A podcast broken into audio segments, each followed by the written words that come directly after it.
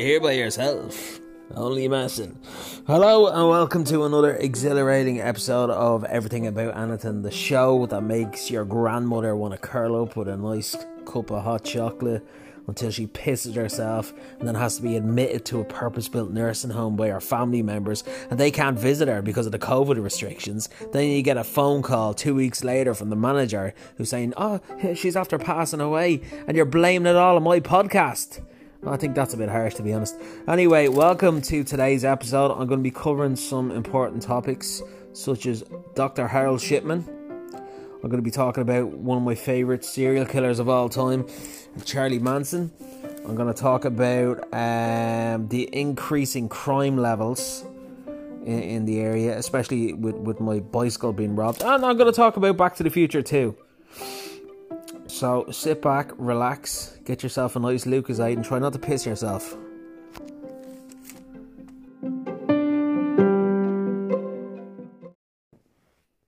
There once was a man called Ray who moulded a cunt out of clay, but the heat from his prick turned the clay into brick and tore all his foreskin away.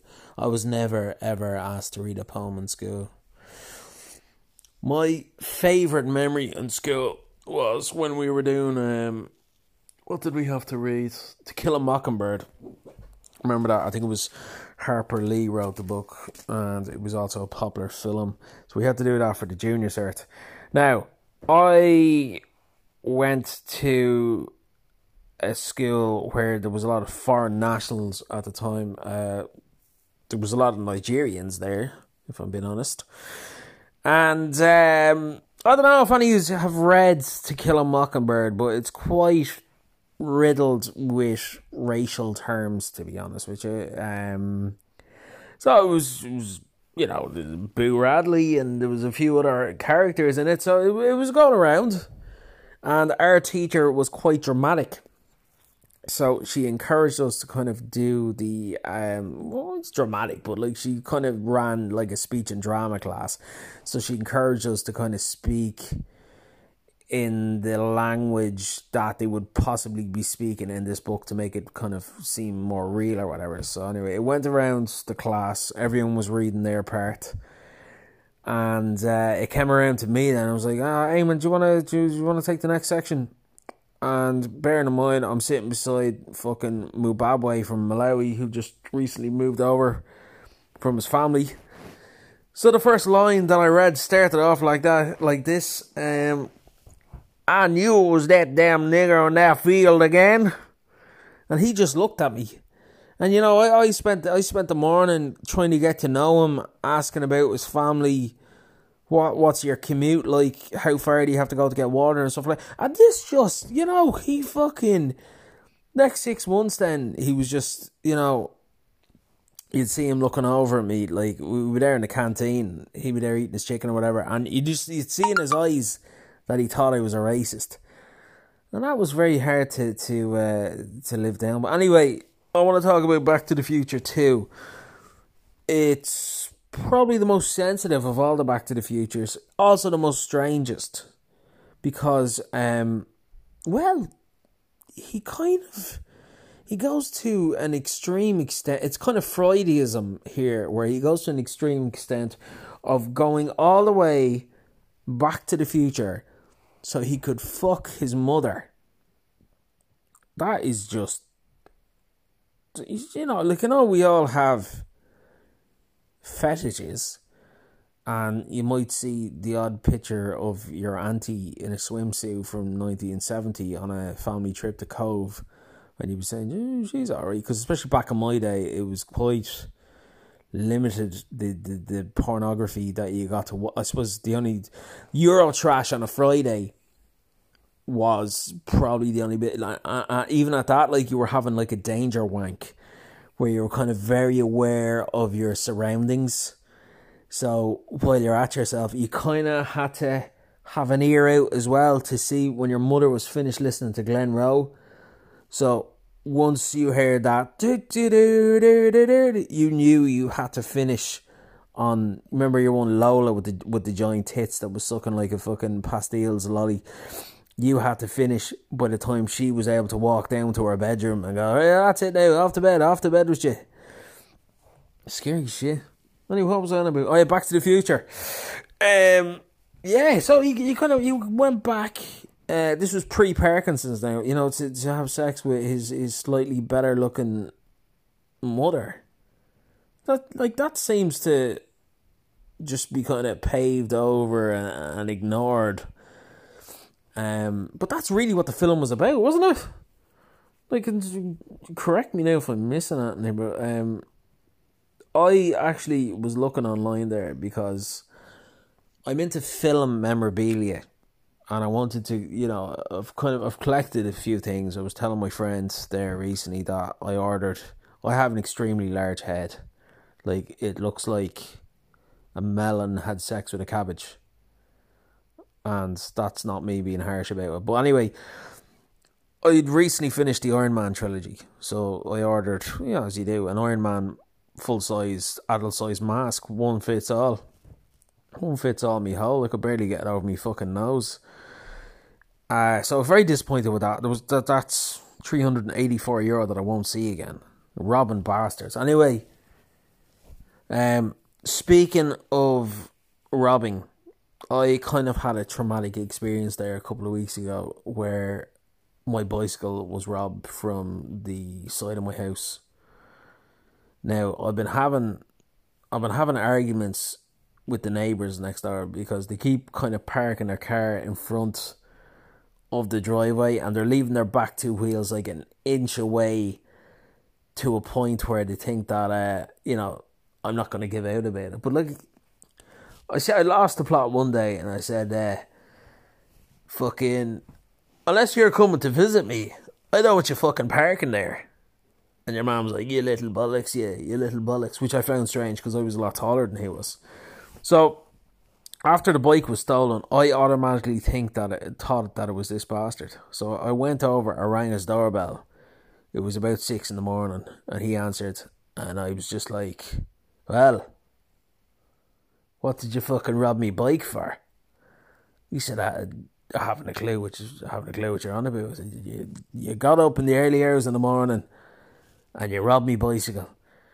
Turns out it wasn't him. Uh, just went back and forth for a while. Different items of clothing got thrown. Um, I thought I was going to be raped at one stage. Anyway, turns out it wasn't him, but I don't want to speculate as to uh, who did steal it, but I could only think that, you know, in in hindsight, it was probably tinkers. They'd fucking take anything, wouldn't they? And I, when I moved into this house, I was trying to get rid of this kind of black standard couch that you'd fucking see in most student bedsits, standard fucking piece of shit leather thing. So initially, I had it up for like fifty euro. And the only people that were contacting me were fucking travellers, and they were coming and ringing me. Ah, well, just uh, ringing there about the couch, little black leather couch. You still have that here? You still gonna sell that? You gonna sell that? And then I was like, no, because like, they'd come around and they'd take one look in the letterbox, and they'd be fucking, you know, they'd be taking the bulbs out of your fucking lamps. They'd be taking the bread out of your toaster.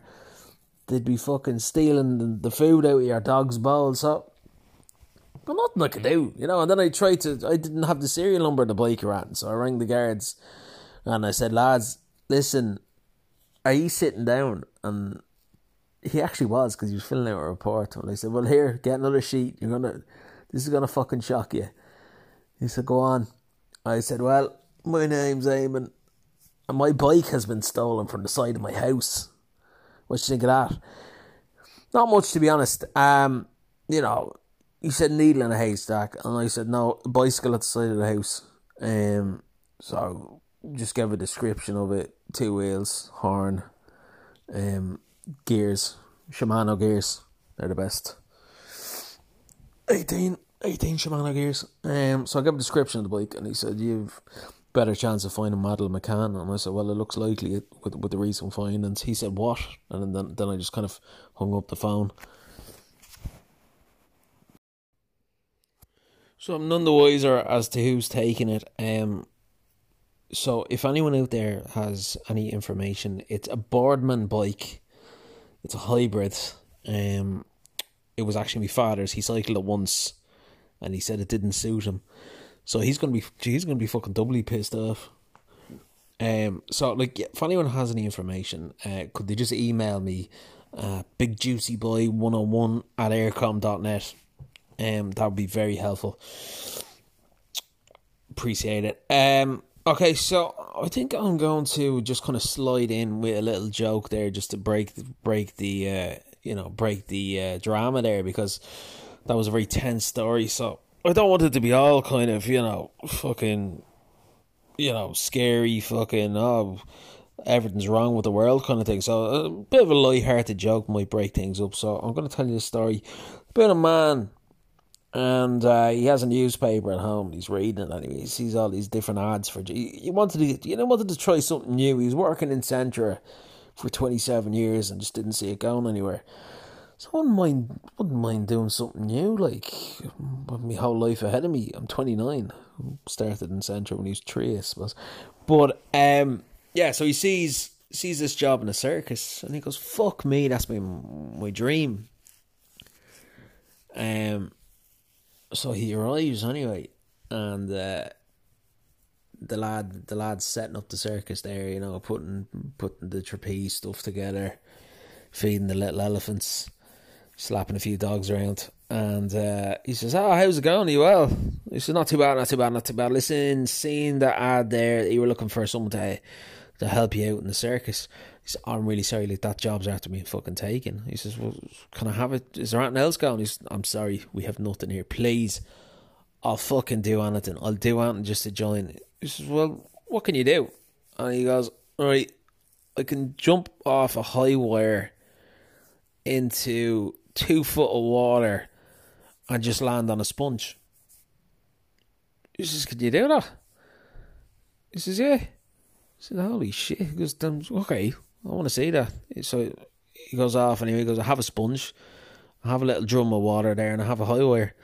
So your man climbs up to the top anyway, and he jumps off. He lands in the water, lands on top of the sponge, and he gets out, and your man goes, "Fucking hell, that's amazing." And he says, "Thanks very much." He says, "I don't want the job though." He says, "What do you mean you don't want the fucking job? You're after begging me there for the last hour and a half." He says, "Yeah, no, that's my first time doing that trick, and, well, I've kind of hurt my neck, to be honest with you." Ha ha ha, wasn't that a funny story? Ha ha ha. Reading an article there, it says the H S E have recommended that people should have sex only with people who they are living with. Now, I'm going to find that a bit of an uncomfortable situation, as I'm living at home in a one-bedroom cottage with my father. So I don't know how he's going to receive that news. I'd have to go down to his room in the early hours of the morning, try and fucking, you know, break the news to him gently. Maybe like I have a couple of hobnobs on a plate and a nice little can of lilt. Go, "All right, Dad." You go, "What the fuck do you want? Waking me up at this hour? Have a hobnob there. I want to show you this article." "Yeah?" "Ah, yeah, fucking H S E are recommending that we should ride each other." And I, to be honest, for one anyway, I don't see this happening or him putting out, because, well, I'm after losing his bike, so. Well, I, for one anyway, found that to be a very unhelpful article for both me and my father. It's probably as unhelpful as Stephen Hawkins if he got a job on a phone sex line. Imagine that, wasting your, your your your money for a good masturbation session, and you're just greeted with this, "Hello, what are you wearing? I'd love to finger bang you."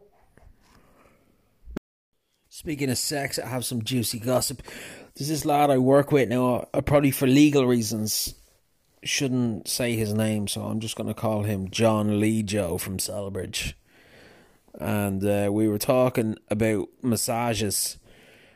Yeah, like, he's kind of, he's one of those who doesn't really have much to say to you, and when you're talking to him, he just kind of shites on about the coronavirus. Uh, he is from India, and, you know, he'd be just like, "Oh, sixty-four more cases in Madrid," and then just kind of tuts, go, I go, John, you don't fucking live there. What are you worrying about? Anyway, we were having a mixed grill one of the evenings there. The chef put on a nice spread, and uh, he started. We got onto the topic about massages, and because uh, I was saying I had a sore shoulder recently and whatever else, and he says, "Do do I know any places in Dublin that that kind of do massages?" And I said, "Yeah, but most of them kind of." It's hard to get, like, just a normal massage, because, like, most of them would, like, fucking wank you off. And he goes, uh, I'm listening, I'm listening. I said, what? And he goes, uh, yeah, yeah, yeah, fucking, um, I, I used to, he's married now and his kids and the whole lot, like, and uh, he was like, yeah, yeah, I used to, uh, I used to do it over in in England. I used to go a lot, but uh, would you have the number of anyone over here?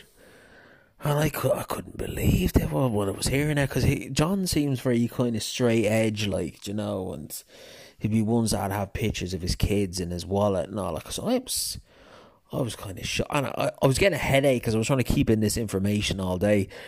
So later on, we had like a fucking coffee break, and there was more staff members there. There was about, I said it was about ten or twelve of them or whatever. And uh, Linda walks in and she goes, oh, how's everyone? Anton, you, besides the coronavirus?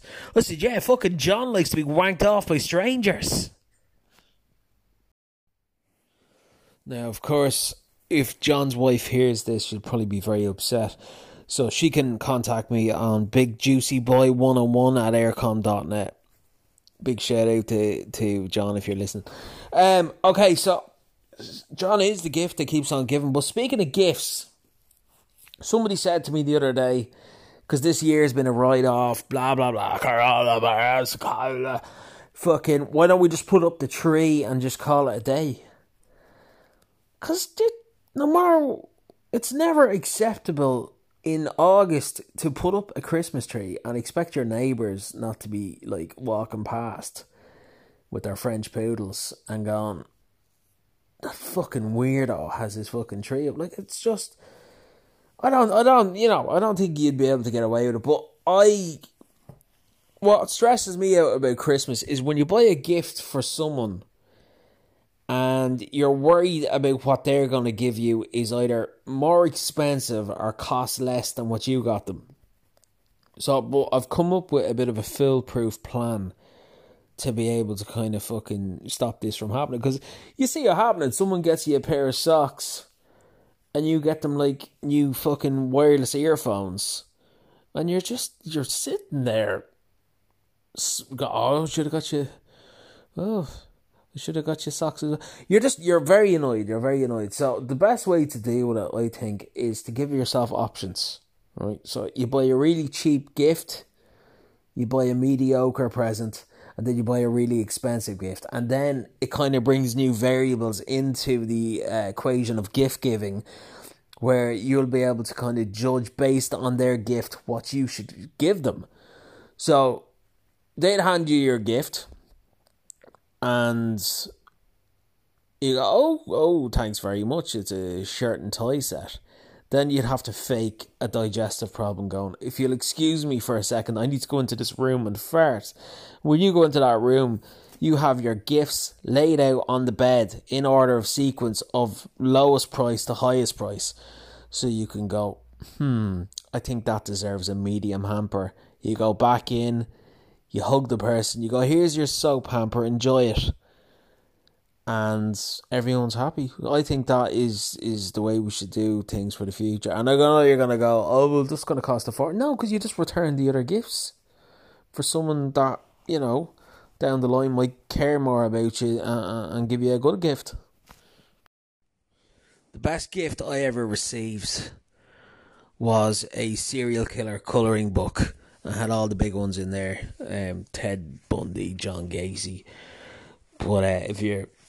You don't want to make the same mistake I had where I was uh, colouring it in Stevens Green Park, and it made the girl beside me feel very uncomfortable as I was doing the sideburns of Charlie Manson in a lovely, lovely light brown colour, to be honest. But um, yeah, I know I mentioned it earlier that it's taken me quite a while to get there, but Charlie Manson is my favourite serial killer of all time.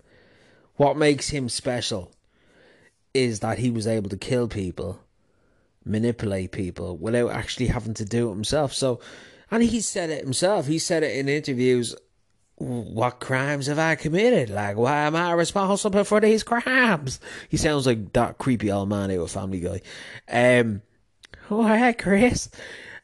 So, yeah, like, that's that's what makes him quite unique, the same way as Ted Bundy. Like, there was masters of what they did. I know it was negative. I know they were, they were killing people here and writing piggy on walls and killing celebrities and stuff like that. But to be able to manipulate a large group of people and make them do whatever you want, make them do your bidding, I think that's that's incredible. Like, there's someone like that should be leading a country. Imagine Hitler as the president and Charlie Manson as as vice as vice uh, president. I think they'd get some things done. I think there'd be a couple of changes to policies, especially with kind of with healthcare. Um. So yeah. He, he just he just fascinates me, to be honest. Like, if I was if I was the head of a cult, and had the same ability as Charlie Manson, imagine waking up in the morning and just like touching one of your members around the legs uh, and and the bum, and just going, "Here, you, Timothy, sorry, Siobhan, go down there and get me your breakfast roll, and don't put any tomato on it, or I'll go fucking ape shit when you come back." And then, like, you know, we always, we all have that, like, that film, The Purge. I, I had a discussion about this with a few friends, like, saying, that should be legal, because the population, I don't know, the coronavirus is killing enough people, but, like, the population is getting quite high around the world. So this would be a way of leveling things out, where if there was a day a year where you could just fucking kill whoever was pissing you off at work or whatever, or, um... or I'm after getting feedback here from a guy called Jared Corbett, who says, listen to your show, why don't you just fucking kill yourself? See, I'd probably be going after him next year. So, uh, Charlie Manson, he was massively influenced by the Beatles. Now, not, not to an extent where he had like a lot of number ones and stuff like that, but he felt that the Beatles were speaking to him through their music. And especially the book I'm reading at the minute, Helter Skelter, which is a famous Beatles song. But he said that his philosophy was that all the blacks were going to take over the world and come down and kill all the whites. And then they would spare his cult because they were following him and, you know, um, accepting their their premises for what they wanted as a reality. And in fairness, that's what religion is like, really, isn't it? So one of the most famous murders of Charlie Manson was the, the Sharon Tate murder, which is hugely documented, shitloads of documentaries, films, books, everything else. So he got a group of his followers to arrive at their mansion in the California Hills, where they were having a party. And the I think they were led by this guy called Tex, who was like his right-hand man kind of thing. And they came in and they just absolutely butchered them. Fucking blood everywhere. She was pregnant at the time. I think they like cut open her stomach and they were like trying to rip out like her intestines and everything. It was it was a grotesque scene that was found by her um cleaner the next day. I'd say she fucking had her hands full when she arrived with the mop. She was probably like, oh, you know, on her way in on the bus going, oh, I'm going to have to clean those windows now. And I go, oh Jesus, I need to get a bigger bucket. But Charlie, if you watch him in court cases and stuff like that, he just kind of denies, he denies everything. Like, so even when he was questioned about the Sharon Tate murders, he was just like, well, I wasn't there, was I? And he had his followers so fucked up that they just kind of, they just kind of went along with it because they didn't want Charlie getting in trouble or whatever, so they just took the flak for everything, and they still denied that they were brainwashed and just kind of I don't know, emphasized that he had like this godlike aura about him that they openly wanted to just follow and see as a leader. And I don't know, like if Charlie was in charge now in America, I think he could do a much better job than Donald Trump. Well, that's nearly my time for this week. Another week, another lawsuit. So I'm going to end it with this little segment, which I like to call relationship advice. I have an email here from Marie, who's writing into me, and she's a bit down at the minute. She says, I, I, I suffer with low self-esteem, and my boyfriend, since covid nineteen, has kind of lost interest in our relationship. He's become more distant. Um, he's not as attentive as he was. And also, we haven't been sexually active for for quite a while. What could I do to help spice up our relationship or to maybe change things? Well, Maria, it seems like you're going through a lot of problems there at the minute, and obviously it's sensitive times. So maybe you could try this. Stop fucking nagging him, will you? For fuck's sake. I'm Eamon. This is Everything About Anything. See you later.